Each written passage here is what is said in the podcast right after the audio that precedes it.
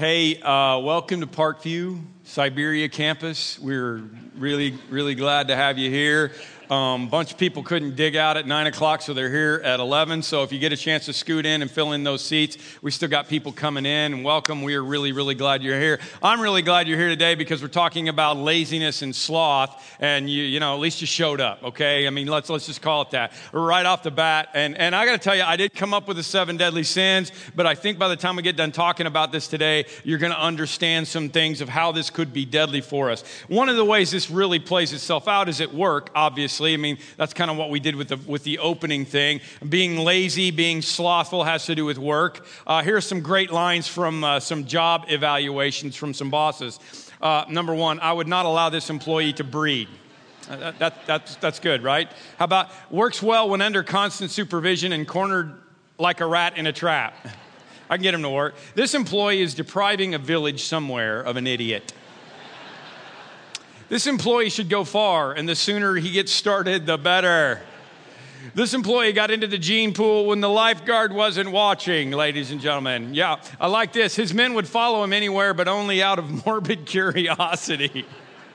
what a great leader. He's as bright as Alaska in December. You got to think about that for a little bit. It's not very bright, right? Uh, my favorite, got a full six pack, but he lacks the plastic thingy to hold it all together.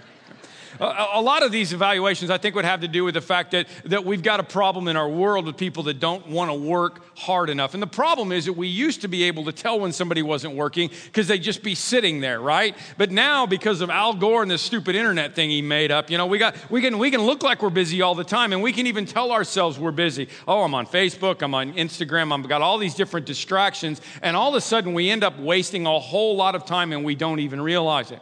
This is why, again, I believe they put sloth in as a seven deadly sin. Now, just so you know, um, you know, I didn't make this list up. This list is not I- exactly in the Bible like seven deadly sins. It's not in the Bible. You're not going to look it up and find it that way. It was a group of theologians in the, in the Middle Ages that put this thing together. Um, but, but I think they did this so that they could, what they did is they studied the, the whole Bible to find out that they wanted to have seven because it was you know biblical number. The seven worst attitudes that get in the way of our relationship with God.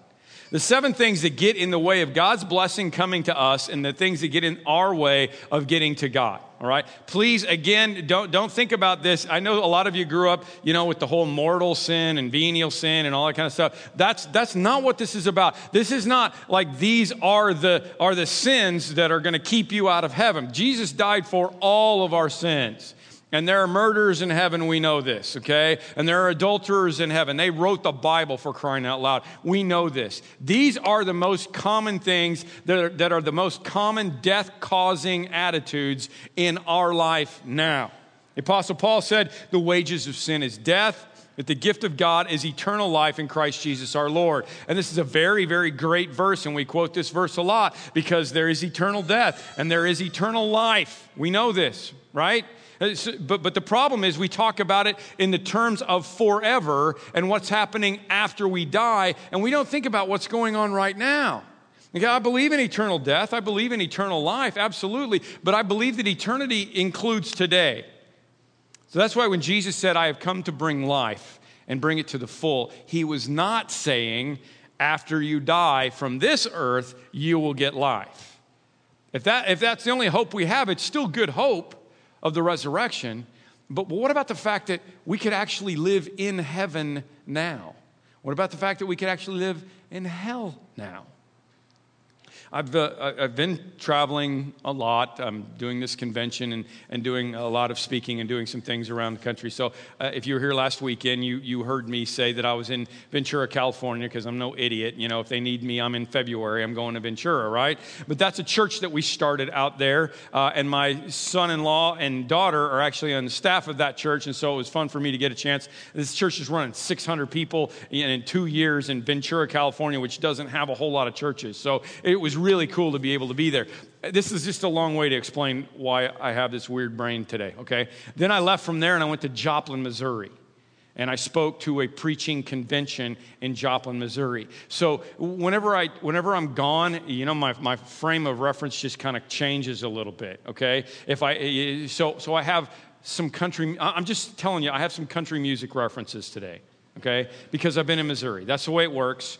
If I ever travel to Eastern Europe, I'll bring you polka song references or whatever, but, but I got country, okay? That's all I got today. I got country. Brad Paisley. Any Brad Paisley fans in here? Okay, some of you country Christians, okay? Okay, look, he's got a, he's got a song I was listening to this week, and it's, it, the song is called A Man Don't Have to Die to Go to Hell. And, and, he talks about this guy who, you know, they got this new preacher and he's up preaching hellfire and brimstone. And I love it. I, I, I, wish this would actually happen. Some guy in the back of the church stands up and he goes, Hey, preacher, you, you don't have to yell at us about hell we know that hell exists right now. And he goes into a couple i may play it for you one of these weeks. He goes into this scenario where you just you just understand that we can live in hell on this on this earth right now. And, and, and the title of the song is a man don't have to die to go to hell. What, what we're doing for these seven weeks in here is trying to help you to understand that, that yeah hell and heaven later on yeah that's important. Get that worked out. We want to help you with that. But how about hell and heaven right now? How about the fact that you have power over sin now? You know, I'm like, I can't wait. I can't wait to not sin anymore when I'm in heaven someday and there is no sin there. But I could actually have that power right now. Paul said, We know that our old self was crucified with him so that the body ruled by sin might be do, done away with and that we would no longer be slaves to sin. When is that going to happen? After we die? No, he says right now. He says, therefore, do not let sin reign in your mortal body so that you obey its evil desires. For sin will no longer be your master because you are not under the law, you're under grace. We sing Amazing Grace. We talk about Amazing Grace, how awesome it is that we're saved from our sins because of Jesus and what he did. And please don't misunderstand any of this being slothful or being angry or next week is lustful, whatever, whatever it is, is, is not going to keep you out of heaven. And not being those things doesn't get you into heaven. Jesus and his death is what the grace is. But there's a grace power that lives inside of us as well that's available for us, that gives us the power to, to not live in hell right now. So, we're talking about sloth. I know, it's weird, right?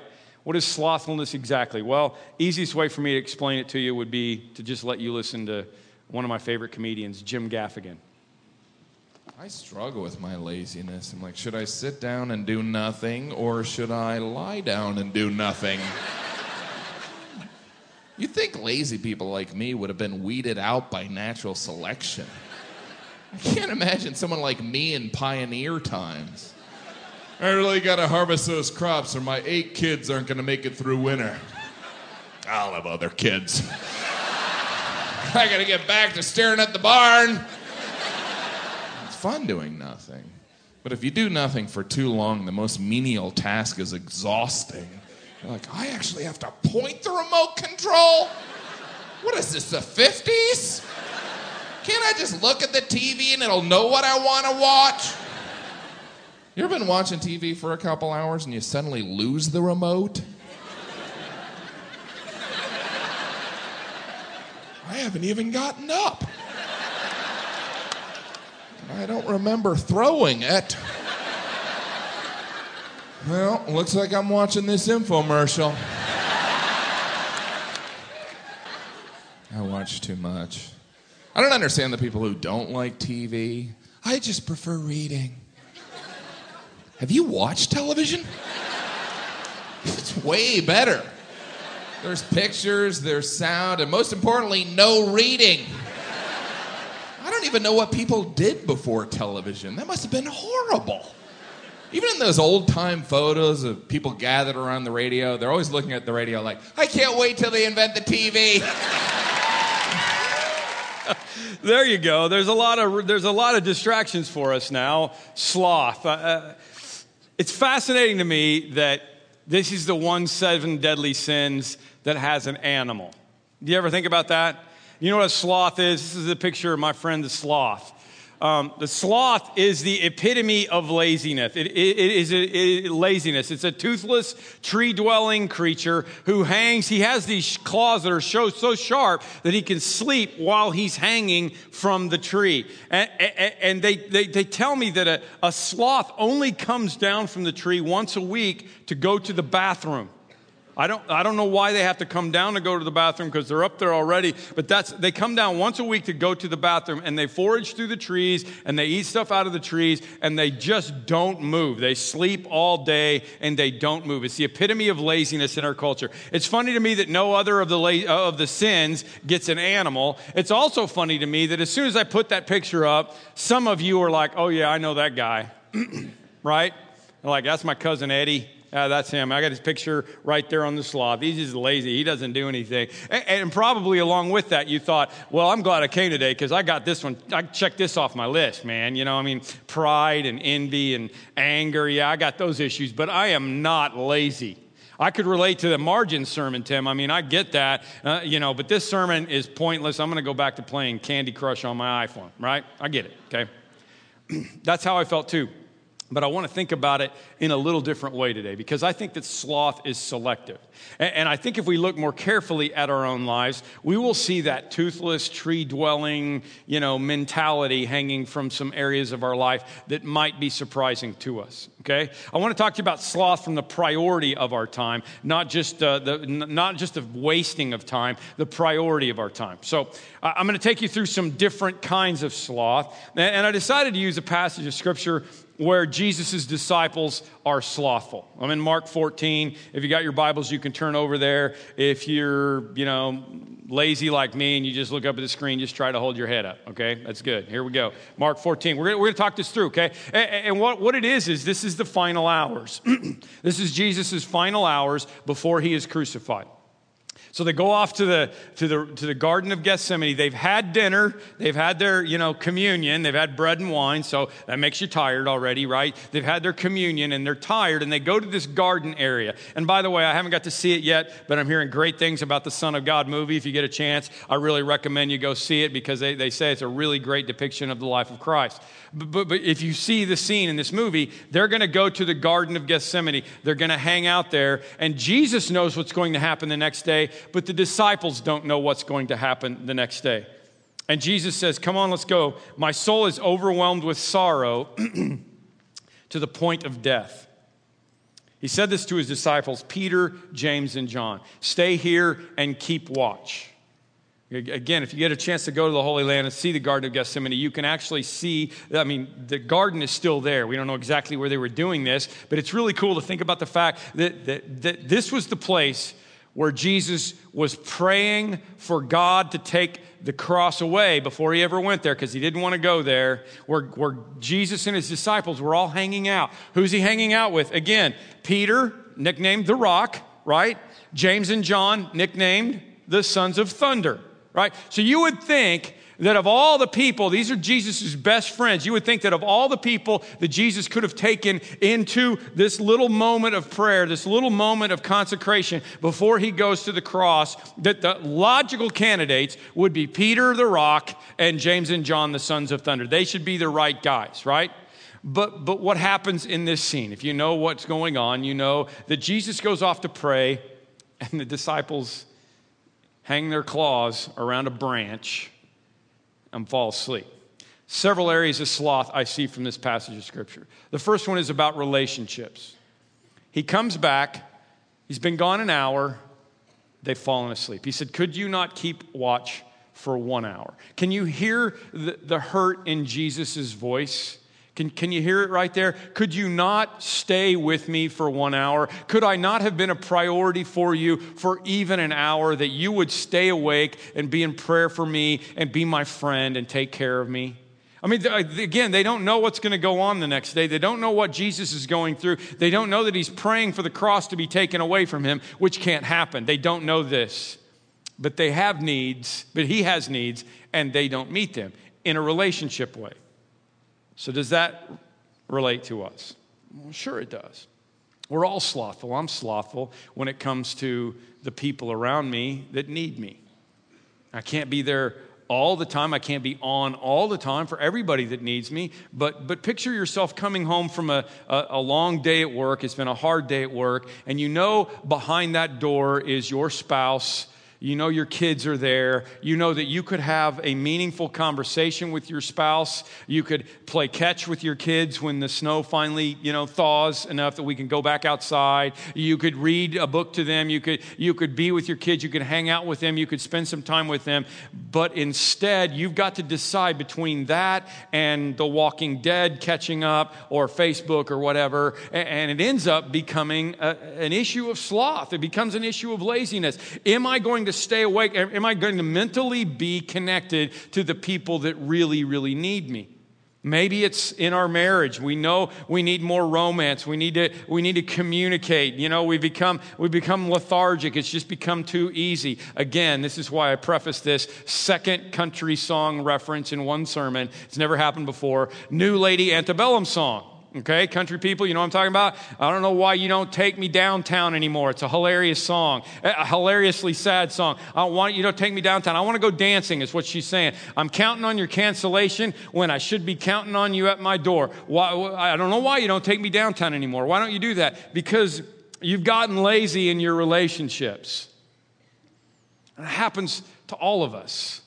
I know this. You know, it's like the guy who, you know, got married and then five years later his wife's like, You never tell me you love me anymore. And he said, Look, honey, I told you I love you on our wedding day. If that ever changes, you'll be the first to know. does that work? No, of course not. But that's what happens. All of a sudden, we get our, you know, our claw hooked in, and it's just a lot easier to do a lot of other things. Love is a verb, it takes work. Okay? I, I, I, get so frustrated when people tell me, oh, I just don't feel in love anymore. I just want to punch you in the head. You know what? I've been, I've been married for 30 years. You know how many of those years I felt in love? Maybe five or six? Come on. and for her, like two, maybe, if I'm lucky. That, th- th- this is the reality of this. It takes work. If You want to be married for 30 years, you want to be married for 50, 60 years, like some of the people in this room, it takes work. You just, you just can't get lazy. You can't hook your claw in and go flip on the tube or go check up on Facebook and all of a sudden go away for the whole night every night. This is just not the way that it's going to work. Okay? And what's really interesting about this is that they had no idea what was getting ready to happen. Of course, if you were to meet Peter, James, and John on Friday morning or Friday afternoon, you know, Jesus died about noon, right? If, if the cross was happening and you went to them and you said, Boy, I bet you guys wish you stayed awake last night, they go, Yeah, I sure do. I had no idea what was going on in my friend's life last night, or I would have stuck with it, right? Guess what? You don't probably have any idea what's going on in your neighbor's life. You don't have any idea what's, go- what's going on in your coworker's life. That person in the cubicle next to you, you don't have any idea. And even in your family's life, you don't know what's going to happen to them tomorrow. So, so we can't be too lazy with our love and our relationships. The second issue we see from this is uh, laziness when it comes to temptation. All right, so they fell asleep. So what does Jesus say? Watch and pray so that you will not fall into temptation. I, I, I, read about this a lot. I mean, it's a really important thing for a pastor to understand the whole temptation thing. What, what he did not say is watch one time and pray one time so that you don't fall into temptation. He said, keep watching and keep praying. Jesus understood this because he, he started his ministry with 40 days in the wilderness, duking it out with the devil. And the devil kept coming back, and the devil's going to keep coming back because the devil doesn't want you to fulfill your life's mission. The devil doesn't want you to have your relationships be good in your marriage. He wants it to blow up. He doesn't want your kids to grow up with a healthy father or a mother. He, he wants it to blow up. He doesn't want your mission to be accomplished. That's what he's trying to destroy. So, temptation is an area where we can become slothful. Watch and pray. Jesus said, stay on it. Okay? Every time something happens, you have to stay on it. It's interesting to me because a couple of weeks ago, if you were here, I talked about how James and John were the sons of thunder. And they tried to call down fire from heaven, you know, and fry people. They're like, lightning bolts, Jesus, let's do this. And then they changed into, after being with Jesus, the, the apostles of love. Well, Peter, after Jesus said, watch and pray, and think this through, the night before. Watch and pray that you don't fall into temptation. What happens? Even that night, Peter denies Jesus three times because he wasn't watching and he wasn't praying because he was being lazy when it came to temptation. But later on, when Peter writes the churches, he writes and says, Be self controlled and alert. Your enemy, the devil, prowls around like a roaring lion looking for someone to devour. Peter's learned his lesson, and now he's writing to us saying we've got to always keep our guard up. We've got to always be on guard, and that's something that's easy to get lazy about. It's fascinating to go back to thinking about a sloth. I mean, do you realize if the sloth wasn't hanging from the tree, it'd be extinct by now? Because if it was on the ground, it would just lay around and get eaten. That's what would have happened. Thankfully, he can hang from the tree and sleep while his claws are dug into the tree, or he'd be gone. That's what I see happen to so many families, so many people, so many pastors for crying out loud, is they get lazy when it comes to temptation. Jesus said, Watch and pray. It's a continual thing. Don't just say, God, I want to I want to be healthy and expect that you're going to wake up the next morning and like tofu and kale. Okay? It's just not going to happen. I guarantee you. It's nasty. It'll always be nasty. You got to keep at it. Okay? Am I right? You got to keep at it. You got to change your lifestyle. You got to do the things that are happening. God, deliver me from this temper. Not just like right now, like every day, if that's your issue. Talk about lust next week. We'll get into this more. But don't be lazy when it comes to temptation. Watch and pray. It's a day by day thing. Number three is commitment. Jesus goes on and he says, Watch and pray that you don't fall into temptation. And by the way, the spirit is willing, but the flesh is weak. It's the flesh that's the problem, right? Uh, th- th- this is something that I'm getting. You know, I'm getting older. I'm 52 years old. I'm starting, you know, my body's not like it used to be, and I'm getting jet lag and all this stuff going on. And this is why, if I can just remind you that I talked about physical margin a few weeks ago and how important it is to put the right stuff in your body and to take care of your body so that you can feel good. Because if you don't, you're just going to be laying around like a sloth. You're just going to have your hook hooked in, and also you're not going to feel like getting up. You're not going to feel like going to work. You're not going to feel like doing the th- loving the people that you need to love. You're not going to feel like battling with temptation because you are physically weak, lazy. I, I'm going to read to you from the Old Testament. Please remember, I didn't write the Bible. Solomon said, Go to the ant, you sluggard. Isn't that fun to say? You sluggard. I want you to look at the ant, you sluggard. Consider its ways and be wise, Solomon says. It has no commander, no overseer, no ruler, yet it stores its provisions in summer and it gathers its food at harvest. We all know about the ants, right? You know, it's, it's, it's the constant thing that we're supposed to be taking care of things and not be lazy. He says, How long will you lie there, you sluggard? When, you, when are you going to get up from your sleep? This might be a verse, Proverbs 6. Uh, 8 might be a verse you want to put over your adult child's um, door who's living at home and not working. How long will you lie there, you sluggard? When will you get up from your sleep? A little sleep, a little slumber, a little folding of the hands to rest, and poverty will come on you like a bandit, and scarcity like an armed man. All right, let me just talk about the, the, commitment level of laziness. Can I just talk about this for a minute? Okay, because we have a problem in our world uh, uh, because there are a lot of people that don't want to do anything and they think that somebody ought to take care of them. And it's interesting in the New Testament, the Apostle Paul says very plainly, even when we were with you, we gave you this rule if a man will not work, he should not eat. Okay, wow. Okay, that's a little pointed. Yeah, well, again, that was Solomon and that was the Apostle Paul. And this is the part of sloth where we got to talk literally about work and literally about laziness. And there are two sides of this for sure. Okay, two sides of this. On the one side, Remember, my tattoo says heaven to earth on the top and earth to heaven on the bottom. Okay? It's really important that you understand that we're supposed to bring heaven to earth. That's what I'm talking about. I don't, you don't have to die to go to hell, and you don't have to die to go to heaven. We can bring heaven to earth right now. So when Jesus said, go take care of the poor, we need to go take care of the poor. And when he said, visit those who are sick and visit those who are in prison, then that's what we need to do. And we need to give a cup of cold water in Jesus' name. And that's why we're involved all over the world. We have a team in Kenya right now trying to help teach uh, business leaders, uh, small business leaders, like inter- enterprise stuff. Right now, they're working right now. They're, they're, they're working over there. And, and we want to do that. And, and my friend Choco, that we work with downtown, he tells me 41% of the single moms in Humboldt Park are homeless. So that's why we're working with them. That's why we gave coats, you know, and that's why we're working in, in, in, all the places all around the world because I believe that it is our responsibility, just like Jesus commanded. He said, Whatever you did to one of the least of these, my brothers, you did it to me. On the other hand, we have a whole lot of people out there who don't want to work and expect a handout, okay? The argument that my wife and I have about our dog is my best illustration. Okay, I have a uh, we have well she has but we have okay a a 14 year old toy poodle. Yes, very manly dog.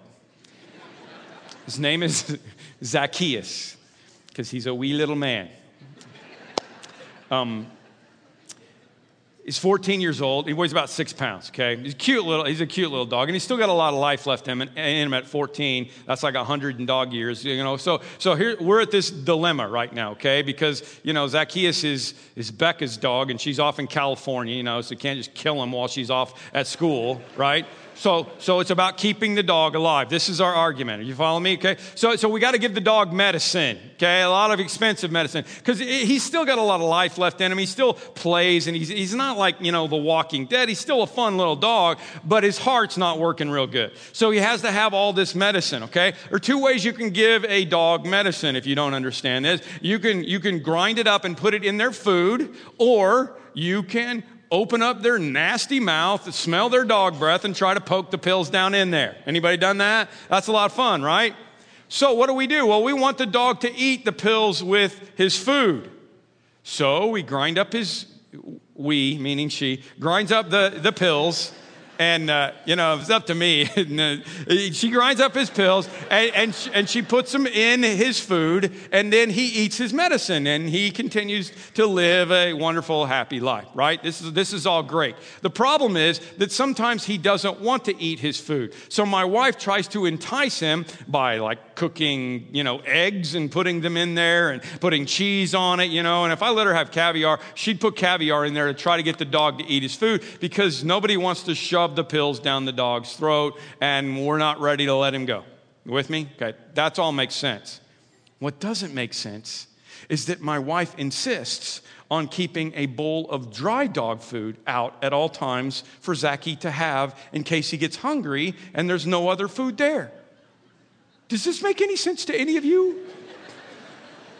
Of course not. Because if he doesn't want to eat his food with the medicine in it, he can always go eat the dry dog food. And I keep saying, hey, if he doesn't get any other choices, he will eventually eat his good food. Am I right, ladies and gentlemen? I mean, this just only makes sense. He will have two choices eat or die. It's simple.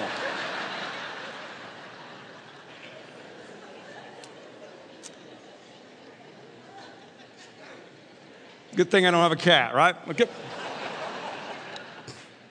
That is exactly what Solomon is saying in the Old Testament, you sluggard.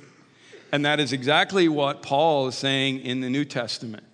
You know, if you don't work, or at least are trying to work, you shouldn't eat. That's motivation.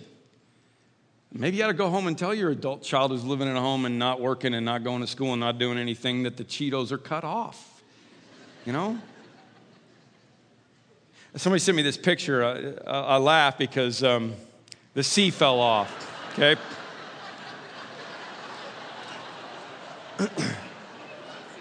the, the C fell off, all right? It's supposed to be closers, all right? Listen. But here's the thing when, when I saw this picture, I started thinking, the problem with this picture is most of us look at that and we laugh because we think, oh, who'd want to work at Wendy's? I'm going to tell you something. The problem with the world is that there's a whole bunch of people that think they are too good to work at Wendy's. Okay? There's a whole bunch of people that think they're too good to work at McDonald's. They're too good to work at minimum wage. You know, they're like Cousin Eddie on Christmas vacation, right? He can't find a job in seven years. Well, he's holding out for a management position. Hey, guess what? Go get a job. I know I sound like an old man right now. I am an old man, so deal with it. It frustrates me because, seriously, I look at some people, okay, like Pastor Lonnie, who's a paraplegic in a wheelchair, and he could be on disability. He could be home watching Wheel of Fortune all day if he wanted to because he's seriously disabled. But I watch him drag his butt out of bed every day, which he can't even feel, and he gets up and he goes to work. And he works really hard because he's got a mission, because he's got a life, and he wants to work. And that's what I'm talking about. While a third of the workforce is at home playing Xbox, Lonnie's out there working, okay? That's not right. That's messed up.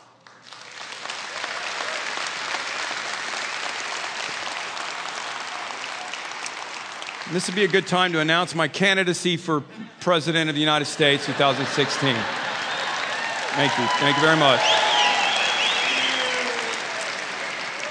I'm just kidding. I want to be the governor of Illinois. Um, here's the sad ending of this, okay? And I'll get off my soapbox, okay? This is what's really sad. Once more, he went away and prayed the same thing God, take this cup away from me.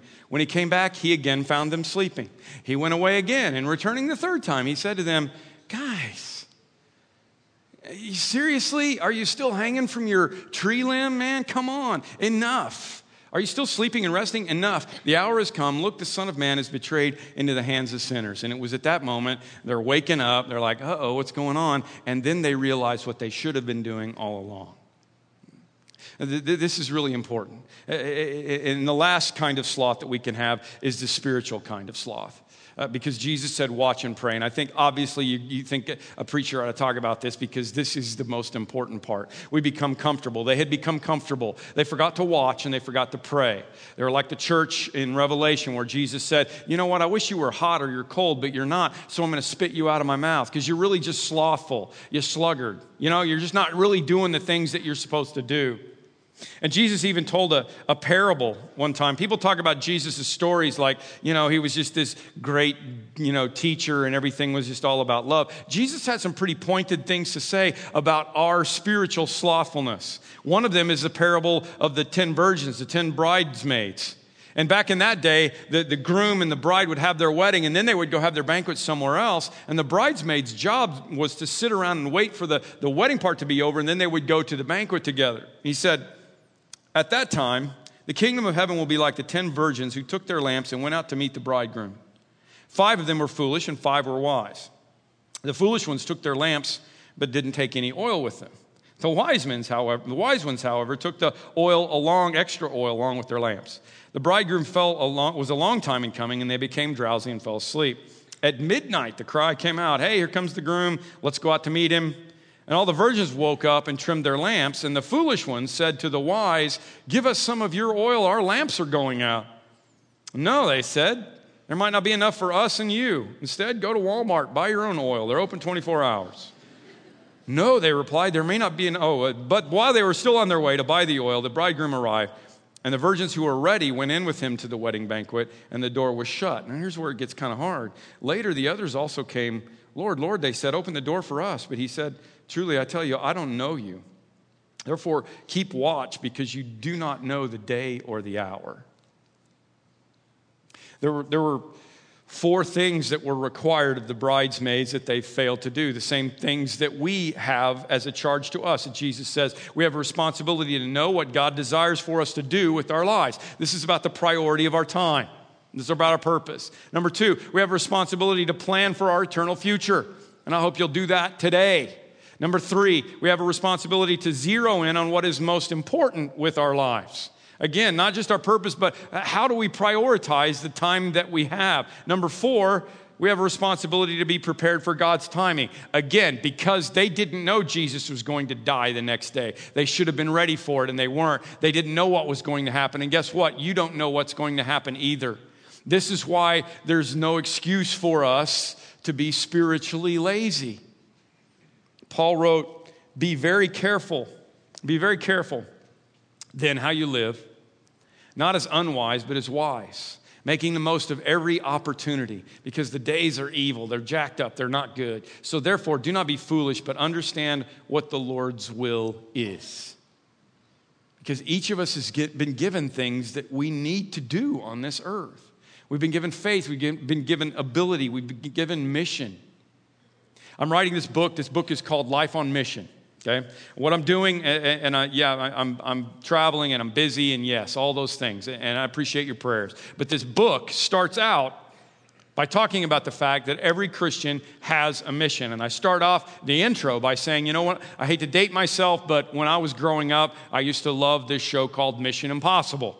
And what would happen on Mission Impossible is that the, the, the agents, the secret agents, would get this tape recorder, right? And they would hear their mission, and then the, the tape recorder would self destruct. You know, a little puff of smoke would come up, and, and it would be gone, and it wouldn't, it wouldn't work anymore, so nobody else could hear the mission. I said, what I never saw in any episode of Mission Impossible, I never ever saw one of the agents go, nah, I don't think I'll do that mission. I'm going to go get a sandwich. Our, our, our, job as believers is to fulfill the mission of our commander. That's what we're supposed to do. So, the reason I'm traveling around, the reason I'm doing this convention this summer that I hope you'll come to in July for, for it's for churches all over the country, July 5th through the 8th, or 8th through the 11th in Indianapolis, the reason I'm doing this, I'm preparing 40 days of mission that we will do next fall and that uh, uh, churches across the country will do in a campaign to help us understand that we can't be spiritually slothful because there are 125 million unchurched Americans around us. The, the third largest mission field in the world is in our backyard, and we have a job to do. And the largest, uh, the fastest growing religious group in the United States of America are the group of people who don't believe in anything. That's now a new category. N O N E S, nones, people that don't believe in anything. They're the fastest growing. They're all around us. You know what? The reason I'm here, the reason you're here, is so that we can have a mission. And we can't, we can't look at this, at this job. Eh, eh, we can't say, okay, God, well, I don't really want to do this. I got other things to do. That's why Jesus put us here. We have to be like the five that are prepared because we don't know what's going to happen. The psalmist said, Teach us to number our days. I love this verse. Teach us to number our days so that we can gain a heart of wisdom. Number your days, man. You don't know how long you got. They didn't know how long they had. See my marbles up here? I got uh, a jar full of marbles. Maybe you've seen this story on the internet. It's a story about this guy who was like in his 70s and he was sitting next to a a, a younger man who was a dad and a, a, a, guy who had to travel for his job a lot. And, and they were talking about things. And, uh, you know, they're just talking about the younger guy was kind of bemoaning the fact that he had to travel a lot and he was gone a lot. And he, he was just really frustrated with it and, and, and the priority of his time and how hard it was when he was home on the weekends to try to, you know, prioritize his time and do the right things. And the older man said, You know what? I got, I got, a, I got a story about that. He said, I was having the same problem. And um, and one day I read this verse in the Bible teach us to number our days. And I thought, well, that's interesting. I wonder how many days I have. I wonder how many weekends I have. I wonder how many Saturdays I have. And so I, I sat down and I figured out the average guy lives to be about 75. So let's just say I live to be 75. That means I'm going to have 3,900 Saturdays. That's all the Saturdays I've got to do. That, that's the day, you know, you just use that illustration for whatever it is. That's the day I had for, for taking care of my family, for the priorities in my life. That was the day that I could kind of control more than any other day. 3,900. He said, by the time I did this, I was 55. Or I realized at 55 that that meant I only had about a thousand Saturdays left. That's pretty crazy because I'm 52. That's not very far off. So he said, what I did is, he said, I went to the toy store and I bought a thousand marbles and I put them in this jar. And every Saturday, I would take one of the marbles out of the jar and I would put it over into another jar symbolizing the fact that I had numbered my days, that I realized that this day was not a day to be wasted. This was not a day to throw away. This was one of a thousand days, a thousand Saturdays I had left to do with what I was supposed to do on this earth. And he said that changed my motivation completely. It changed my life completely because every Saturday I would go pull out a marble and I would realize this is another marble that's gone. Teach us to number our days. And in the story, the older guy said, And guess what? Last Saturday, I pulled out the last marble. I'm 75. Hopefully, God will give me some, you know, extra credit marbles along the way and I'll be able to do more. But he said, I can tell you right now, the last 20 years of my life have been really, really different because I asked God to teach me to number my days. It made my priority different. So, do you see how the sloth thing does kind of work a little bit more than we thought? There's so many areas that we can tend to be lazy, so many places Thankfully, Jesus was not. Jesus, even though he had no friends to, to rely on the night before, went to the cross and he died because God couldn't take it away from him because your sins and my sins, they're all needing to be paid for. And the good news as we come to communion right now is that they are, if you'll accept it. Let's pray. God, I thank you for uh, this time that we could just spend. As I really honestly, I thought this is dumb. I don't know why we're talking about sloth. Nobody's lazy these days, but the truth is, we can all be selectively lazy. We can look like we're busy doing a whole lot of things and not get the right things done. So, more than anything else, teach us to number our days. Teach us that there's only a limited amount of time that we're going to have on this earth, and we don't know what's going to happen tomorrow, and we don't even know what's going on in the lives of the people around us. And we have a mission, we, ha- we have a purpose for being here. So help us to keep our relationships strong and to be the person that we need to be. Help us to be on our, our, our guard against temptation. Help us to be strong and take care of ourselves so that we can be the strong, working, committed people that you want us to be and keep us on task, keep us on mission. Lord, I pray an extra prayer right now for the churches that we may be able to influence to, to get back on mission. There's so many churches full of church members that have got their claws hanging from a tree and they just come in and they hang for an hour and then they go back out again and they never fulfill what they were supposed to do. Don't let that be us and let us be an example to them. Lord, more than anything else, I'm thankful that I can look at Peter, James, and John and think, how did they do that? But I'm pretty sure if I would have been in that garden with you, I'd have fallen asleep too. And you still would have loved me. You reinstated Peter even after he denied you three times. And, and, you, and you made him the leader of the, of the Jerusalem church and you reinstated James and John, and ended up being the apostles of love. I, ho- I hope that the people that are listening to me right now will understand that that's the power that you've given us right now. Thank you. If there are people in this room, Lord, that don't even know about their eternal destiny, just let them turn to you right now and say, Jesus, I want to be in heaven. I want to, I want to be in heaven someday. I need to be saved. I accept you as my Lord and my Savior. But Lord, don't let them dig their claw in and just become a sloth from now until they die. Let them understand uh, that they don't need to live in hell while they're here. They can live in heaven right now. We're supposed to bring heaven to right now. That's our job. And that's the privilege that we have. Be with us as we commune with you in Jesus' name.